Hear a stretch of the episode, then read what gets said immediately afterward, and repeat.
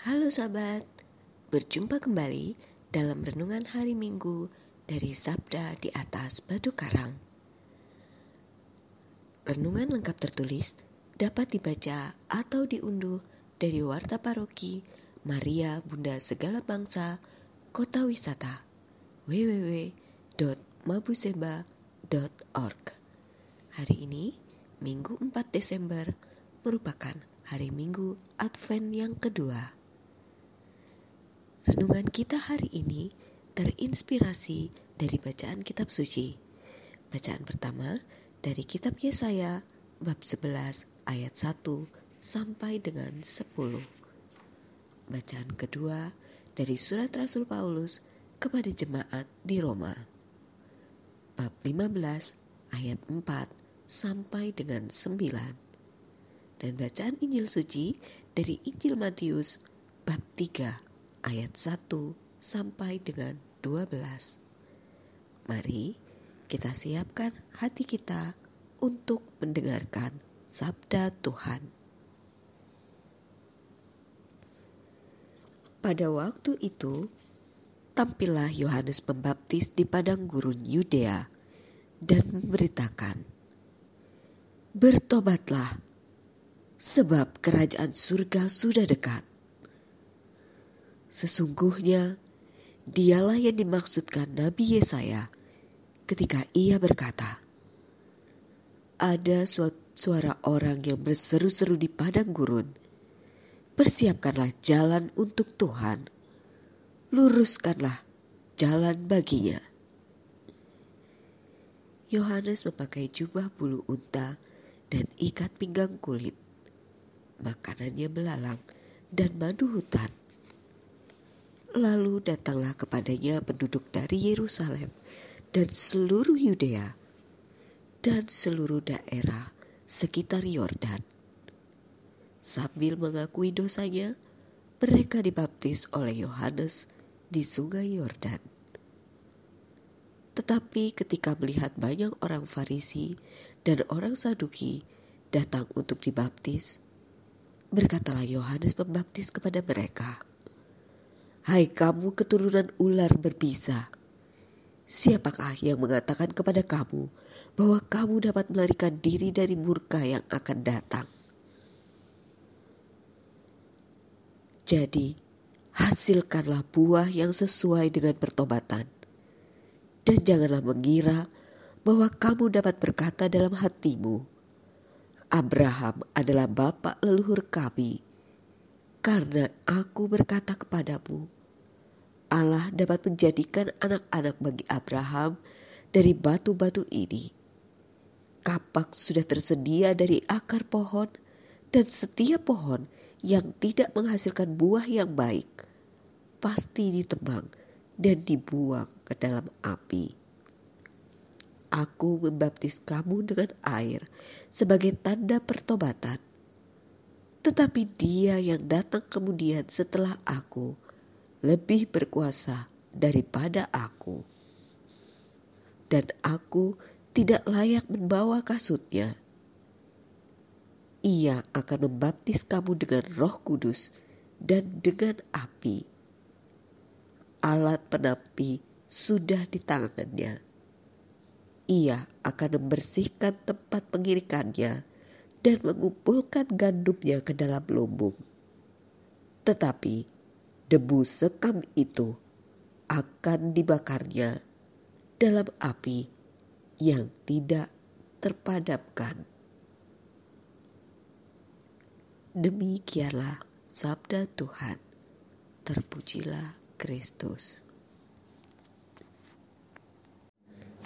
Saudara-saudari yang terkasih, Sepekan setelah gempa di Cianjur, dunia medsos diramaikan oleh berita tentang sikap yang dianggap intoleran terhadap relawan atau bantuan dari donatur yang berbeda agama. Sangat disayangkan bahwa di tengah situasi keprihatinan masih ada orang yang ingin menciptakan suasana tidak damai atau tidak bersahabat. Sebagai sesama anggota masyarakat, tentunya kita ingin hidup damai atau harmonis, bukan? Dan sebagai umat beriman, kita pastilah selalu dan terus-menerus berupaya untuk menciptakan tata kehidupan yang penuh kasih, yakni damai, aman, bahagia, tidak ada perang, perang permusuhan, atau intoleransi, dan lain-lain. Dalam tradisi gereja kita, lilin Advent kedua membawa pesan tentang tunas-tunas pemulihan relasional yang didasari atas kasih dan pertobatan.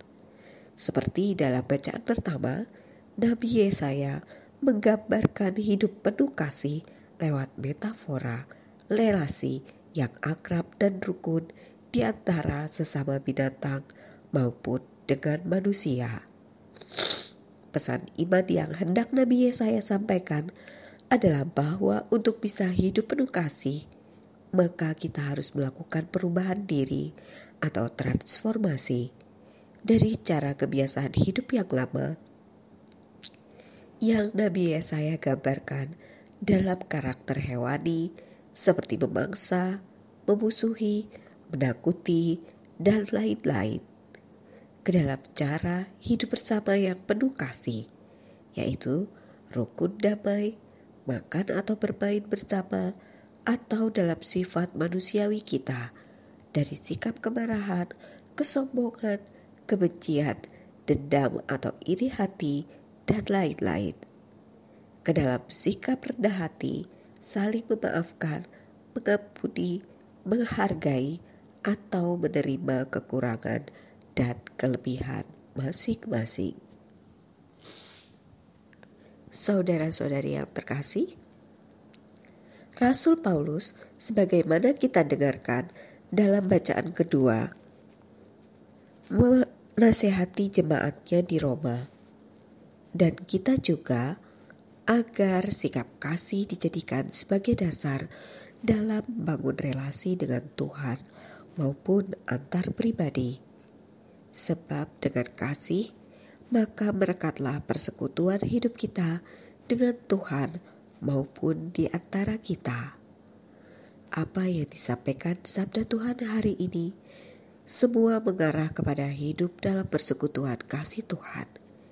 Itu bisa terwujud jika ada suatu usaha atau dorongan dari diri kita sendiri, yaitu rekonsiliasi diri yang oleh Yohanes Pembaptis diserukan sebagai ajakan pertobatan.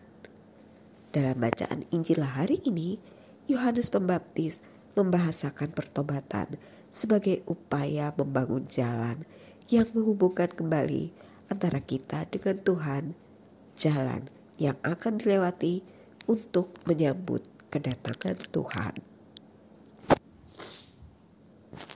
kita menyadari bahwa tidak mudah untuk melakukan pertobatan atau perubahan sikap hidup sebagaimana yang diharapkan oleh Nabi Yesaya maupun Yohanes Pembaptis.